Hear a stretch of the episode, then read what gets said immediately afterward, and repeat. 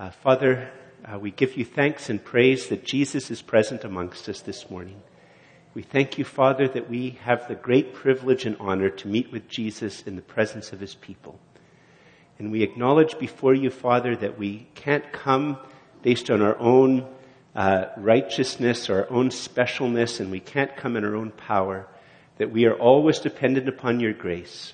We are always dependent upon your Holy Spirit drawing us.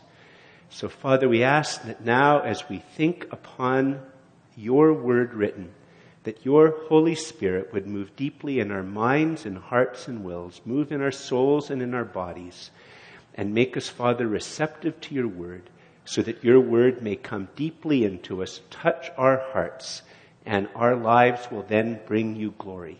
And this we ask in Jesus' name, your Son and our Savior. Amen. Please be seated. Um, this is going to make it sound like I'm a world traveler. I'm not a world traveler, but about 13, 14 years ago, something like that, I, uh, I got to go to Africa.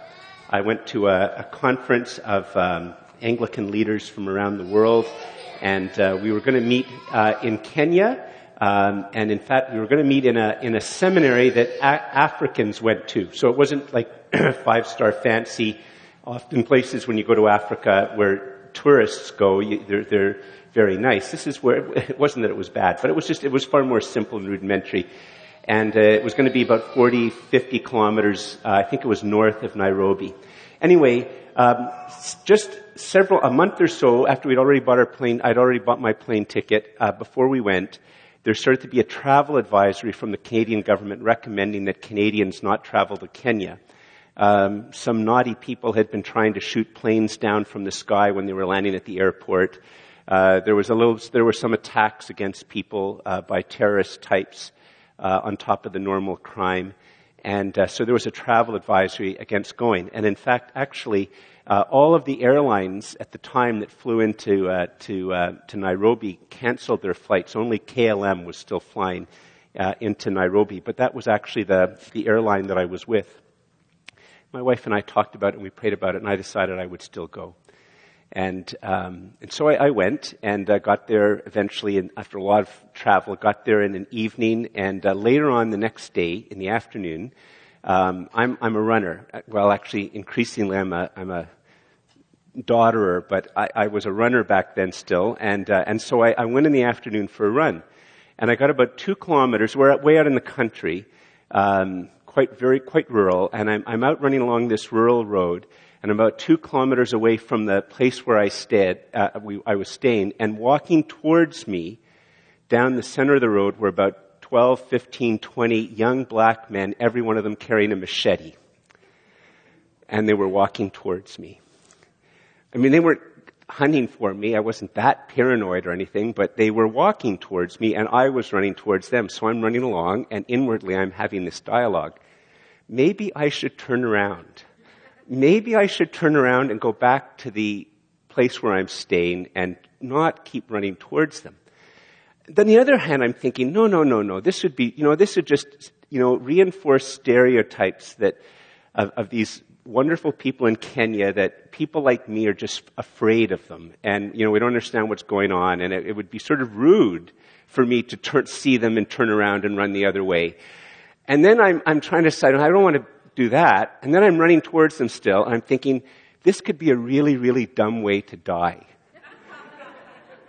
and I'm actually going through my mind that I get hacked to death and back with all of the other several, you know, 150 people at the conference, on one hand, they'd all be very, very sad, but I also know they would then be saying to each other, what a dumb way to die.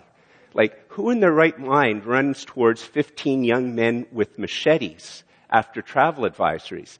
I just pictured my poor wife having a, a funeral ceremony for me here in Ottawa, and while everybody was expressing their condolences, when they weren't with her, they were saying, what a dumb way to die. What a stupid thing for George to do. On a long list of stupid things, this was the dumbest. Anyway, these thoughts are all going back and forward in my mind. Obviously, actually, I didn't turn around. I kept running towards them. And I thought, well, anyway, I just, I thought that's what I would just do. that I was being, I, I shouldn't be afraid. And, and, and sure enough, they were all just friendly local people. They all laughed and waved and I discovered that not many people in that part of Kenya, I suppose, were used to middle-aged white men running along the road in shorts. So everywhere I went, people waved and pointed and laughed. I caused lots of merriment every day for the locals. And uh, anyway, I, they just all waved, and I can't remember now. There was a greeting you yell back and forward in in uh, in Kenya, and they yelled that at me, and I had learned at the time. I yelled it back to them, and there was a response, and I responded. Then they said something else, and I hadn't been trained what the third thing was to say, but I, I was alive and I was fine. But it, it brings up, you know, that there are some really, really dumb ways to die. And what I'd, I'd like us to look at today is a, is a, a letter uh, written by a man in, in jail. And uh, this letter was written by a man in jail. He's a, a very interesting fellow. Uh, he had at one point in time been a zealot Jewish person who'd actually been responsible for the imprisonment of many Christians, and it actually, in a sense, concurred with uh, the murder of a Christian. And uh, and then he claimed that Jesus, he actually saw the risen Jesus and it completely turned his life around. And uh, there is a record. We have this record of uh, a letter that he wrote, and the context is if, if uh, it's so funny, you know, it's it's it's held in the Bible, and I, I have to confess, I have this, you know, it's black, sort of vague leather, and gold on the edge, and but th- this originally started. When I, in fact, if you could just turn to Second Timothy two, because we're going to look at it. It's called now we know it as Second Timothy two. But it wasn't originally written as 2 Timothy 2 to go into the Bible. It was written by this fellow by the name of Paul. It was probably written around the year 65 or 66. That's 65 or 66 with a zero in front of it, like not 165 or 1965, but 65. And, and, and we know from the, the context and, and this letter that it was, uh, uh, this fellow Paul had, had been in jail many, many times. Uh, but this is the second time he's in jail in Rome. Uh, Nero is the emperor. Uh, Nero has been uh, slaughtering Christians in Rome starting in, in the year 64. And uh, Paul has been caught again. He's in a dungeon. And uh, he's bound with fetters and chains. And he's been bureaucratically lost. You know what bureaucratically lost means? Uh, maybe some of you who've come here from other countries, and probably it happens here in Canada, uh, when friends and family went looking for Paul to see how he was, oh, I don't know where he is. But when the executioner wants to find Paul, they take him right to it. You know, that's called bureaucratically lost, right? Lost to outsiders, but not lost to the bureaucrats. And um, uh, this fellow, he's written this letter. He's now had a trial, a preliminary trial. It's gone very, very poorly. And uh, so now he's in a dungeon. Uh, he's, uh, to all intents and purposes, except for this one fellow who's hunted him down, he's lost outsiders. Uh, Paul knows that the, the next trial, which is going to be more of a kangaroo court with a sentence, that it's going to happen very soon, maybe the next day, maybe the next week, maybe the next month, very soon. And Paul knows he's going to be found guilty, and he knows that after that, they're going to take him out and they're going to cut his head off to kill him. And that's in fact how Paul dies. Um, Peter, as a bit of an aside, another early Christian, he died by crucifixion, but Paul couldn't be crucified because he was a Roman citizen. And so Paul is going to be executed by beheading. So Paul is in a dungeon. The first trial has gone bad. He's awaiting the second and final trial that will lead to his conviction and his death. And he writes this letter. So let's look at it. And at the heart of this letter is did Paul, was it a dumb way for Paul to die? Because as you're going to see in the letter, all Paul had to do was say that, you know what, Jesus is dead. Jesus is dead. Like I just made it up. Like I meant well, and it's, you know, it's really provided a lot of meaning to a lot of people. Like it's a very, very great metaphor for life. It's a great uh, symbol of lots of stuff. It's a, it gives lots of people a minute of comfort and hope internally but I made it up. And all Paul had to say was, I made it up, or it's not true, and he had that get out of, free, get out of jail free card. That's all he had to do. Say, I got out of jail, I, I, I didn't, it didn't happen, and I won't say that it happened anymore, and Paul could go free. So what we're looking at here is, um, did Paul die a really dumb way? Like a dumb, dumb way to die. He wasn't married, but he had nephews and nieces. And were his nephews and nieces saying, Gosh, Uncle Paul, you're such a goof. Like, just tell people the truth. Like, just don't die. Don't, such a dumb way to die. Let's look. We'll begin at verse 1, just so you get a bit of the context. It's going to be a few verses in before you, uh, we get to, to the part that's sort of very interesting. Although actually it says something very interesting right at the beginning. Verse 1. Uh, and, and, just, just a bit of an aside as well, like it looks all fancy right now in our Bibles, but it, it really was just a letter that was probably written around 65 or 66 or 67, something like that. They're not know precisely where, but somewhere in there. And uh, so it was originally a letter, and, and you can go and see not the original one, obviously, but copies of it throughout the years. But it looks really nice in our Bible, and, and verses and all were added many, many, many centuries later just to help people find parts in it. They weren't there, obviously. Paul, an apostle of Christ Jesus, verse 1, by the will of God, according to the promise of the life that is in Christ Jesus. And just pause there. The promise of the life that is in Christ Jesus. A few years ago, uh, the Armed Forces of Canada had an advertising campaign, and at the heart of it was a slogan, There's no life like it. Now, if you know anybody who's served in the military, you can ask them about it, and they will tell you a range of rude things that people in the armed forces said about the slogan. um, I'm not going to say any of these rude things, but you trust me. You ask some people in the armed forces, they have a variety of ironic or rude things that they would say about it. And, uh, and so just so you understand here, that's not what Paul is saying here. When this, the, the armed forces was using the slogan, there's no life like it, what they really mean is there's no lifestyle like it. That's what they mean. Okay, there's no lifestyle like it. So Paul here isn't saying Paul, remember he's in, he's in fetters, he's in chains, he's in a dungeon. He's already been found guilty of the preliminary trial. He's waiting a kangaroo court uh, to, to, pronounce him guilty and he's going to be executed. He has a get out of jail free card. And Paul is writing this letter to his friend Timothy. And how does he begin the letter? And he also, by the way, knows that the officials will probably look at the letter before it goes out. Okay? So what's Paul going to do? He begins his letter by saying, Paul, an apostle of Christ Jesus, by the will of God, according to the promise of the life that is in Christ Jesus. There's life in Christ Jesus. Not a lively lifestyle, but life in Christ Jesus.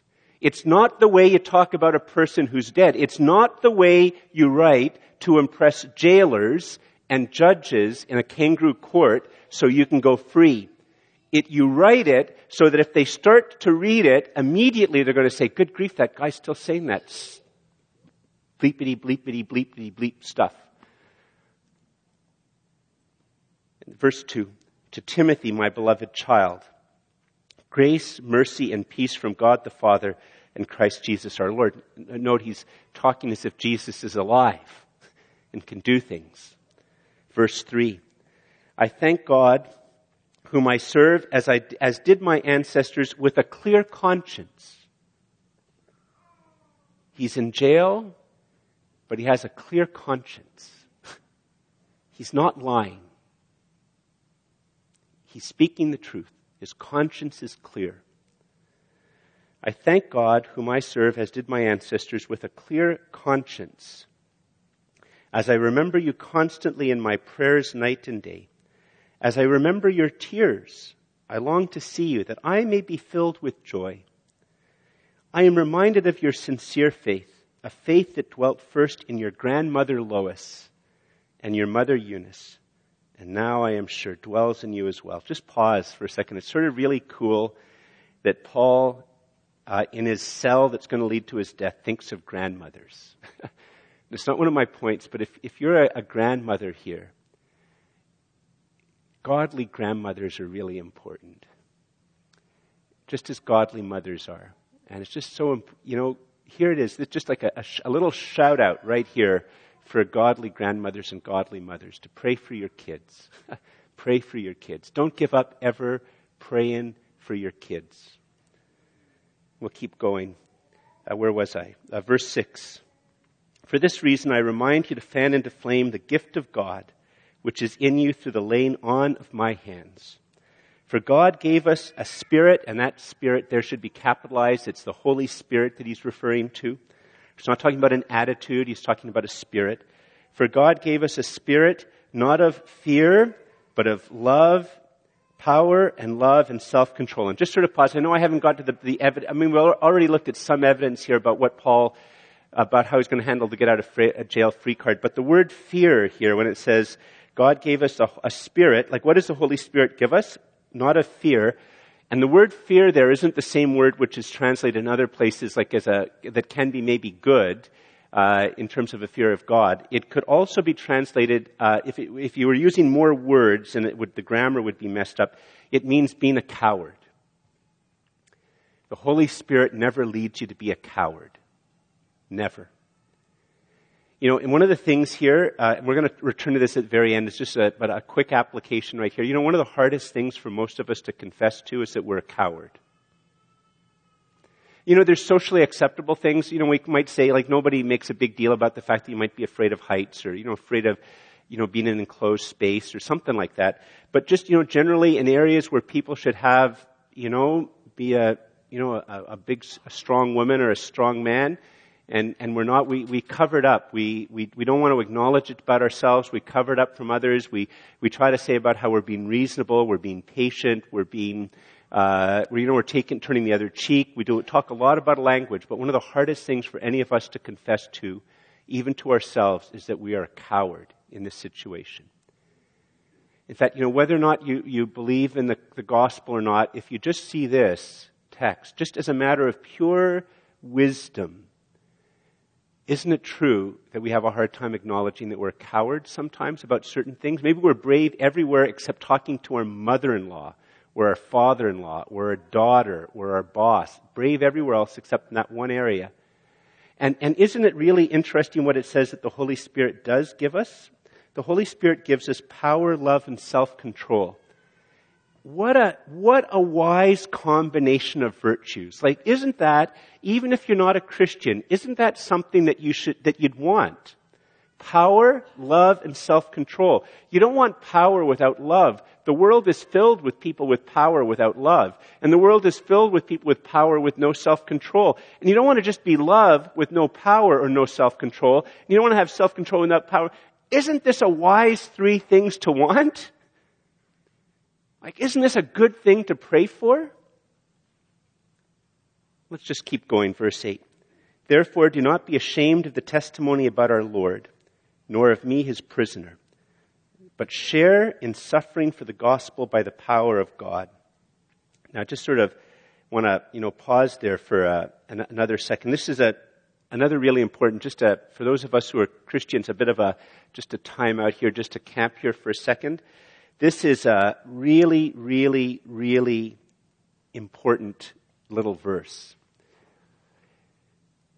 The choice before a Christian is always whether or not he or she will be ashamed of the gospel or suffer for the gospel. It's the constant choice. Just a, a couple, about a, a, couple of months ago, I was in a, a Starbucks out in, in Canada and I got talking to a guy who was involved in high tech. And uh, he had just noticed me reading one of these big commentaries, and he, noticed me reading these big fat books many times, and I guess he'd never quite figured out what they were.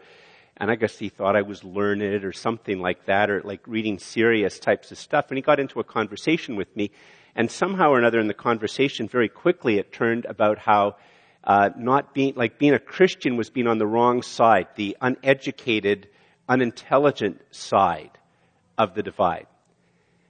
And I have this brief moment. He's, he's well dressed. He's well spoken. He probably makes two or three times what I do. Uh, well educated. And he's just dismissed the Christian faith. What do I do?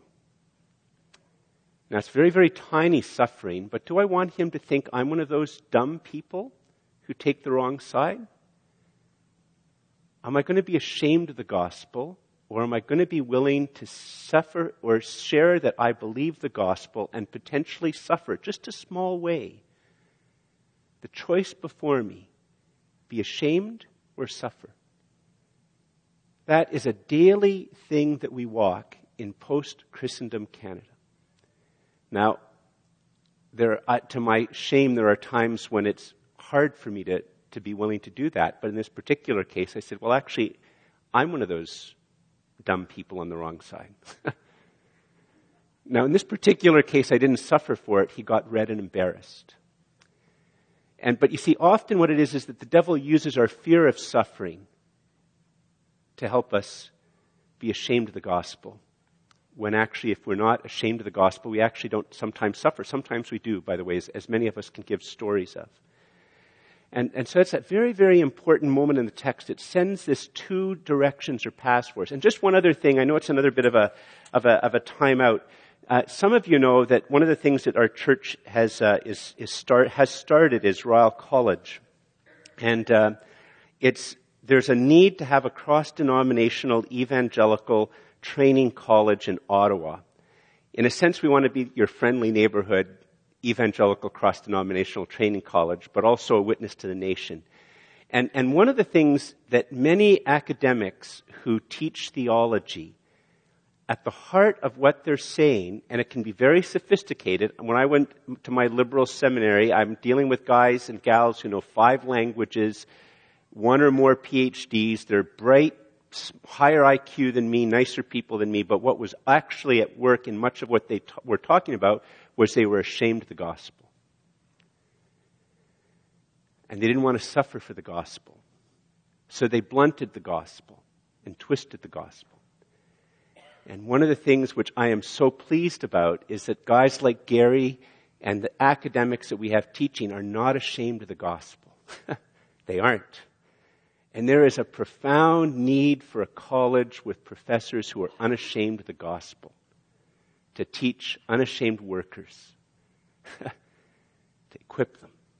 So if you could just pray for Royal College, you know, we need some money and some other help. If you want to make a donation, that would be good. I, I didn't know I was going to go all that direction with it, but it's just a really important moment.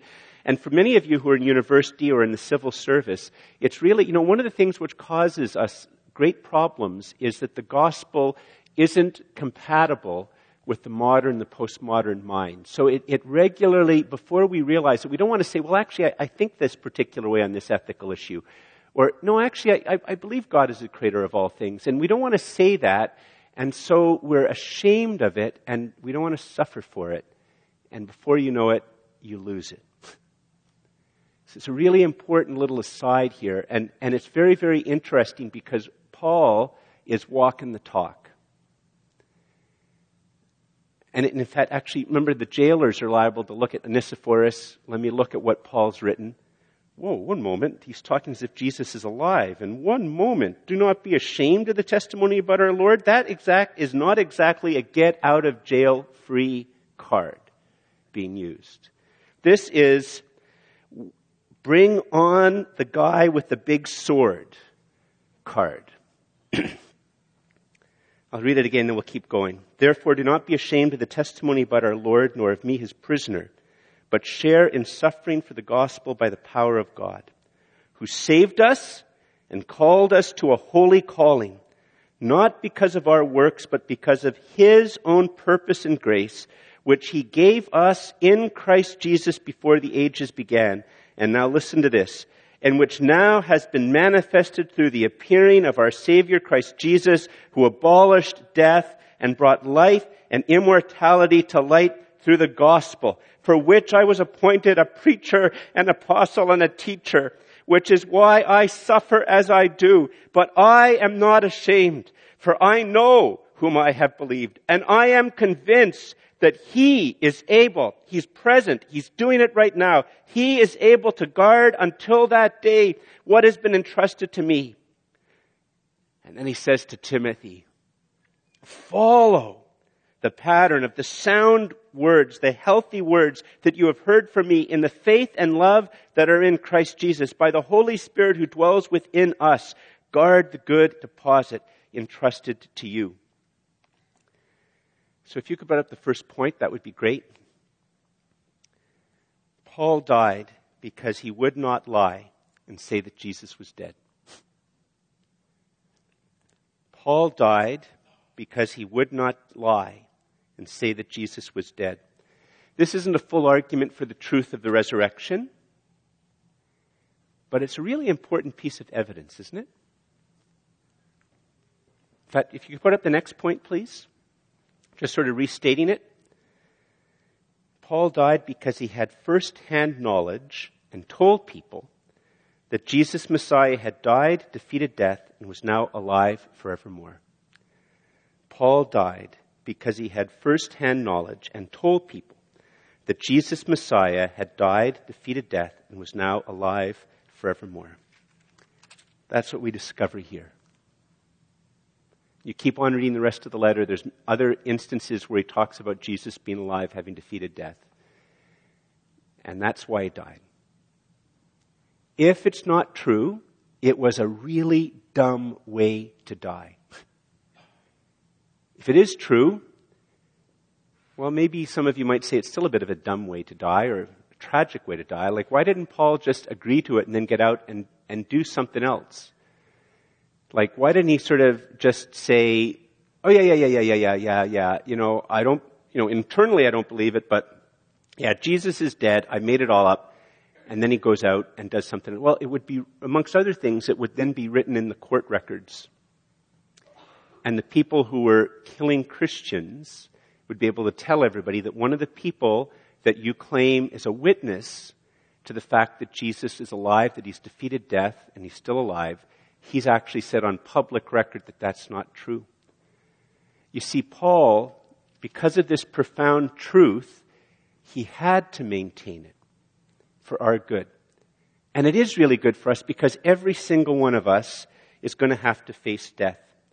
Um, one of the things I do sometimes in the morning is I, I read some of the obituaries in the paper. And it's a very, very common thing in the newspapers to, to see people talk about how the deceased, they give a long, long line of all the wonderful things about the person who's died, and, you know, probably there were wonderful things about the person who died.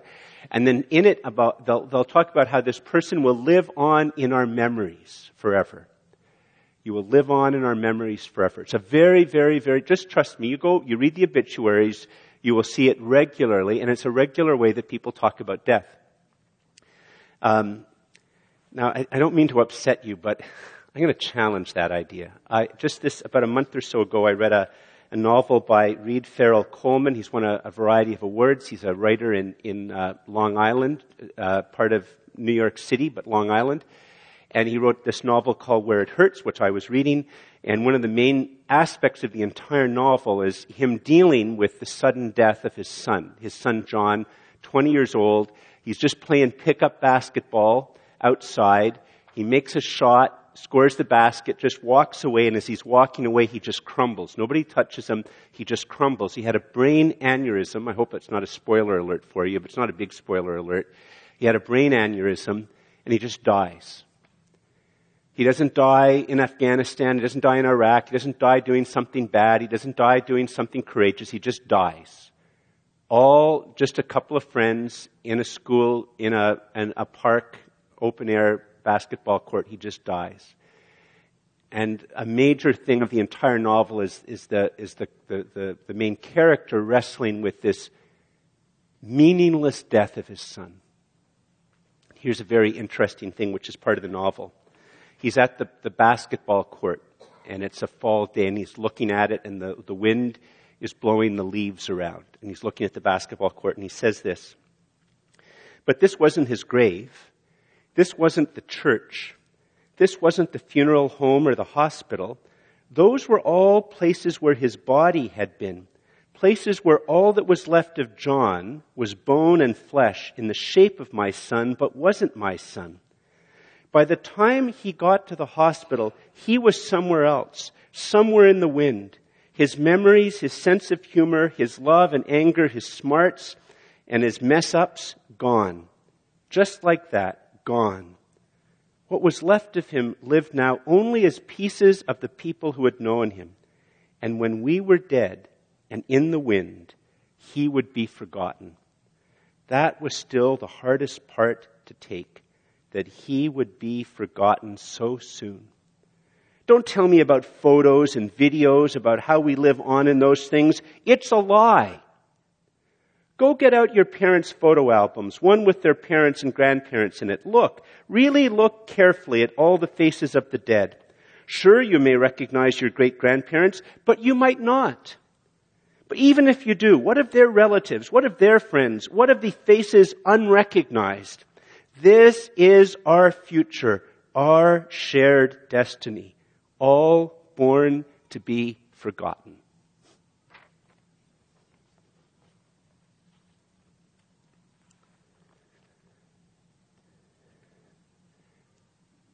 Paul is a witness, not to how butterflies come out of a cocoon, and not to how spring follows the winter, and not to how you plant a seed into the ground and then the, the seed comes to life. But he is die, going to die by the hands of Nero because he is going to claim that there was a man who defeated death, who was still alive, who would share that defeat with ordinary human beings like you and me. Listen again to what he says in verses 8 through 12. Therefore, do not be ashamed of the testimony about our Lord, nor of me, his prisoner, but share in suffering for the gospel by the power of God, who saved us and called us to a holy calling, not because of our works, but because of his own purpose and grace, which he gave us in Christ Jesus before the ages began, and which now has been manifested through the appearing of our Savior Christ Jesus who abolished death and brought life and immortality to light through the gospel, for which I was appointed a preacher and an apostle and teacher, which is why I suffer as I do. But I am not ashamed, for I know whom I have believed, and I am convinced that he is able to guard until that day what has been entrusted to me. Now, here's the first thing, just to try to unpack that a little bit, just to help us very briefly towards the end. If you could put up the next point, Andrew. One of the things that the Bible does, which is very counterintuitive to our culture, is in, in our culture, when we think of death, we think of it as a biological problem to be solved. It's a biological problem to be solved. The Bible, like great scientists and great sociologists and economists and great philosophers who look at things which seem to be quite different and see how they're connected and therefore come to a deeper understanding of what's really going on. Newton began to suspect that what governs an apple falling from a tree might be the very same thing that governs the movements of the planets. What a jump, eh? Like now, it's still a bit counterintuitive to us who aren't really scientist types that dropping something from my hand to the ground can help to determine the movement of the stars in the sky. But Newton made that connection. And it's not here in this text, but it's part of the Bible. What the Bible does is the Bible links human death to human rebellion against the living God who created us. The Bible links human death to human rebellion against the living God who created us. And that means that if you're going to try to solve one, you have to solve the other. You know, just a bit of an aside, one of the things about our culture, very, very interesting in our culture. On one hand, you could have the same newspaper. I, I, don't think, I don't know if I've ever actually literally seen it, but you could easily see it happening because occasionally there's different reports about different scientists or technologists trying to come up with a way of defeating death. Uh, you know, whether it's a matter of, of, freezing us or putting us in a state of suspended animation until this, the, the cure for the illness that we have comes available and then they would resuscitate you and then the, the scientists would be able to, to cure you or maybe they're going to look at ways of taking our consciousness and putting it in a different body or you know maybe they'll be able to design a, a, a baby in a test tube that won't be susceptible to breakdown as our bodies are broken down. But at the same time that you have in the science pages p- things that praise this Movies always portray any solution like this in the future as being something connected to evil. Without exception, That if there is a day in the future where some babies can be made in a, in a test tube that won't die, that's bad news for everybody else. If there's a way to take our consciousness and put it into another body, that's bad news for somebody else. It's, there's always something evil about it. At the same time that our culture only understands death as being connected to biology, we understand that somehow we should try to defeat death. But on the other hand, part of us understands that human attempts to defeat death by biology will probably involve great evil. It will not be a picture of utopia, but dystopia. And in the midst of our cultural longings and confusion, the Bible does something our culture never suspects, which is to link human rebellion to death human rebellion against the living God to death. If you could put up the next slide, please. One of the things to ask any philosophy of life, any New Age philosophy, any religion, any academic philosophy, is how does it handle death? How does it account for death? How does it handle the meaning of death? And how does the Christian account match up to it? And I want to challenge you that if you look at the Christian account with its rivals, it's wise. Obviously, there can be arguments and quibbles, but it's wise. And what we see here in this text is that Jesus Messiah's saving death and resurrection had its origins in eternity, but took place in history. That Jesus Messiah's saving death and resurrection had its origins in eternity but take place in history. Look at verses 9 and 10. Um, who saved us and called us to a holy calling, not because of our works, but because of his own purpose and grace, which he gave us in Christ Jesus before the ages began, outside of time, eternity, and which now has been manifested through the appearing of our Savior Christ, Jesus, who abolished death and brought life and immortality to light through the gospel, for which I was appointed a preacher and teacher and apostle. Appointed, if you know the whole story of Paul, how was he appointed? He wasn't appointed by a committee. He wasn't appointed by uh, a group of people who wanted to say, yay, Paul, yay, Paul, yay, Paul. No, in fact, the matter is, is that when Paul first became a Christian, everybody was terrified of him. the last guy on the planet that any human being would appoint. Who appointed him? He got appointed when Jesus appeared to him after death, after he'd risen. That's how Paul knew he'd been appointed, how Paul knew that Jesus was alive. He'd seen him. And so only God is going to be able to fix the problem of human rebellion. And only God is going to be able to fix the problem of death. And so we see here that Jesus Messiah's saving death and resurrection had its origins in eternity, its origins in God, but took place in history. It's real, it's concrete, it's not a story, it's not a metaphor, it's not a symbol. Paul would have gotten out of jail if he had said, it's just a metaphor, it's just a symbol. It's concrete and it's real. And if you could put the next point, Andrew, please. Jesus, Messiah's death upon the cross was a just and merciful dealing with human rebellion, and his resurrection from the dead vindicated him as the power of God for eternal salvation for all who believe in him. See, the Bible links human rebellion against death, uh, God as connected to death. You solve one, you have to solve the other. Fact, there's a very, very curious bit in the book of Revelation that hints at a time in the future might come when human beings solve the problem of death. And the very interesting thing is that when it hints at this, the human response is to ask for death.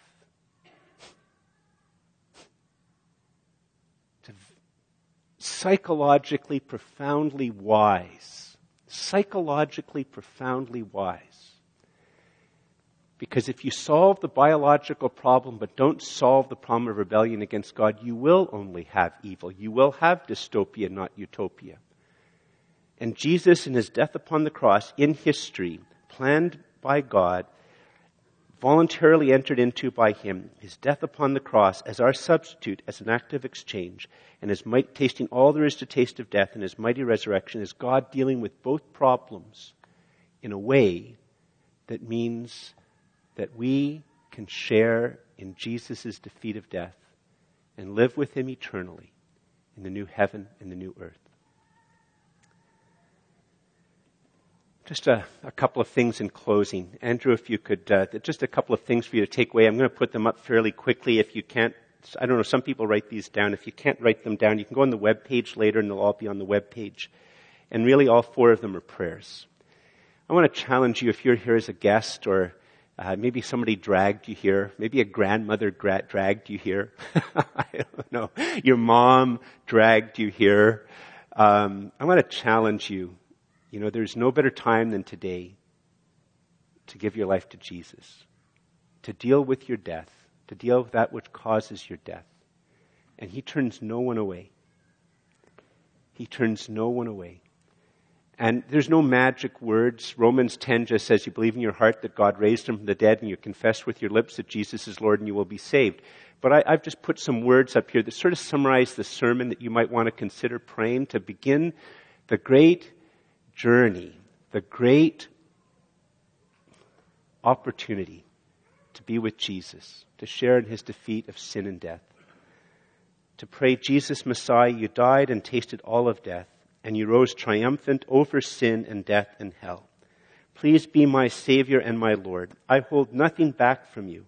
All of who I am, I give to you. Thank you for taking me as your own forever. If you pray that prayer from your heart, Jesus will answer it and the, the words of that prayer will be true for you. You could put up the next one, please. Just three, there are four little prayers for us to take away. Second one is for those of us who are followers of Jesus. Remember verse 7? Um, actually, we'll begin at verse 6. For this reason, I remind you to fan into flame the gift of God which is in you through the laying on of my hands. For God gave us a spirit, the Holy Spirit, not of fear, but of power and love and self control. I want to challenge you. Some of us aren't even aware of the ways that being a coward has shaped and defined our lives. And God does not want you to live as a coward. And the gospel helps us to understand that as the gospel grips us, we realize that God didn't choose us because we were choice. He chose us because He loves us. He didn't choose us because we had to be perfect. He knows everything there is to know about us, and still He loved you so much He died for you on the cross. And as we are gripped by the gospel, the security that the gospel brings, to pray, Lord, as I am gripped by the gospel, help me to know when I am being cowardly. And then please pour out your Holy Spirit upon me to live with love and power and self-control. A prayer for the rest of your life. Could you put up the next one, please, Andrew? This comes from verses 8 and verse 12. Therefore, do not be ashamed of the testimony about our Lord, nor of me as prisoner, but share in suffering for the gospel by the power of God. And verse 12, um, which is why I suffer as I do, but I am not ashamed, for I know whom I have believed, and I am convinced that he is able to guard until that day what has been entrusted to me. I challenge some of you that uh, who, in fact, aren't willing to suffer for the gospel, not willing to look like you're a hick because you believe certain. You see, the gospel is in the context of basic Christian doctrines, and basic Christian doctrines are in the context of the gospel. And as we are ashamed of some of this because we don't want to suffer, our faith withers and maybe even dies. And so many of us need to pray this prayer. Lord, as I am gripped by the gospel, help me to be willing to suffer for the gospel and help me to never be ashamed of the gospel. Prayer for the rest of your life. And finally, if Andrew, if you could put up the final prayer. And I didn't talk about this much, but uh, verses 12 to 14, it's really precious verse, uh, which is why I suffer as I do, but I am not ashamed, for I know whom I have believed you know, for, for, some of us who are from Baptisty type churches, I keep wanting to go for, I know whom I have believed and am persuaded that he is able to keep that. We've now just revealed ourselves as being old fogies. You've just self-identified yourself that way. Um, you can join with me in leaving like this afterwards while all the young hip people are take pity on us. But I, I just, I'm, I'm, I'm old enough. I remember when that was one of, like, that was a very common, popular, say amen all you Baptist, Presbyterian, Anglican types you know. Amen, right? This was a very common song. Anyway, sorry, where was I? Back to this. Uh, which is why I suffer as I do, but I am not ashamed, for I know whom I have believed it, and I am convinced that he is able to guard until that day what has been entrusted to me. Who's guarding it? You know, Jesus is, is, is guard, he's entrusted me something, but he's guarding it. And then he says, follow the pattern of the sound words that you have heard from me in the faith and love that are in Christ Jesus by the Holy Spirit who dwells within us. Guard the good deposit. Guard the gospel. Guard the beautiful deposit. Guard that great treasure of the gospel message, which is the power of God for salvation, which is not just good news. It's good news that has doctrinal implications and it's good news that shapes all doctrine and Jesus has given this to his people to guard and defend and proclaim. And the really good news is it doesn't rest on you to succeed because God guards it and entrusts it. That's really, some of us, we just need to wake up in a day and say, you know, when we realize that we're starting to walk like this with a, our head down, and we just have to look up and say, well, when I'm in carried in the arms of Jesus, it doesn't rest on my shoulders not as a way of avoiding responsibility, but when you realize that Jesus is involved in it, it helps you take responsibility. So many of us need to pray this prayer Lord, as I am gripped by the gospel, help me to take my part in guarding the gospel. Thank you that it is you and only you that guarantees the transmission of the gospel. It's a wonderful thing to pray prayer for the rest of your life. And if you could put up that first prayer just as we're closing, I'd like you to stand, please, just as I, we bring this to a close. This part of the service to a close, we're going to still uh, intercede. Uh, we're going to take up a collection. Uh, we're going to have, uh, it's, it's a, sh- you know, a short communion service, but it, it's, it's, it's a heart communion service. It's not done with lots of you know, fancy and all that type of stuff. It goes right to the words of institution, right to, to, to the words of Jesus to enter into Holy Communion with Him. And, but you know, I'm just going to pray, if you're standing here, there's no better time. If you haven't given your life to Jesus, I urge you, there is no better time than to give your life to Jesus. and if, you, if those words help you, use those words. It's not a magic formula. Use them. Use your own words, but there's no better time than now. Let's pray. Father, thank you for Jesus. Thank you, Father, that you used a, an ordinary man like Paul, a man like Paul who probably had a temper. There's probably all sorts of irritating things about him, just like there are irritating things about us. But you used him, Father. Thank you that you gave him the courage to not use a get out of jail free card, but that he was willing to suffer for the gospel, to die for the gospel, to continue to share with us the good news that Jesus lived that he died upon the cross, that he tasted all there is to taste of death, and on the third day he rose, and that he will come again in glory to judge the living and the dead, and to bring in the new heaven and earth. Father, thank you for this precious news. Make us disciples of Jesus who are gripped by the gospel and are learning to live for your glory. This is our prayer, and we ask it in the name of Jesus, and all God's people said, Amen.